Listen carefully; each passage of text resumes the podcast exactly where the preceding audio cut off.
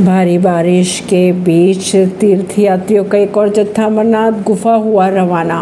दक्षिण कश्मीर के हिमालय क्षेत्र में स्थित अमरनाथ गुफा मंदिर में बाबा बर्फानी के दर्शन के लिए 4,900 से अधिक तीर्थयात्री का एक और जत्था भारी बारिश के बावजूद बुधवार को जम्मू आधार शिविर से रवाना हुआ। अब बात करें जम्मू की तड़के सुबह से ही भारी बारिश की खबरें आ रही है। सामने पहलगाम की ओर जाने वाले दो तीर्थयात्री 107 वाहनों के काफिले में घाटी के लिए रवाना हो चुके हैं। वहीं इक्यासी वाहनों का एक और काफिला दो तीर्थयात्रियों को लेकर बाल्टाल आधार शिविर के लिए रवाना हो चुका है।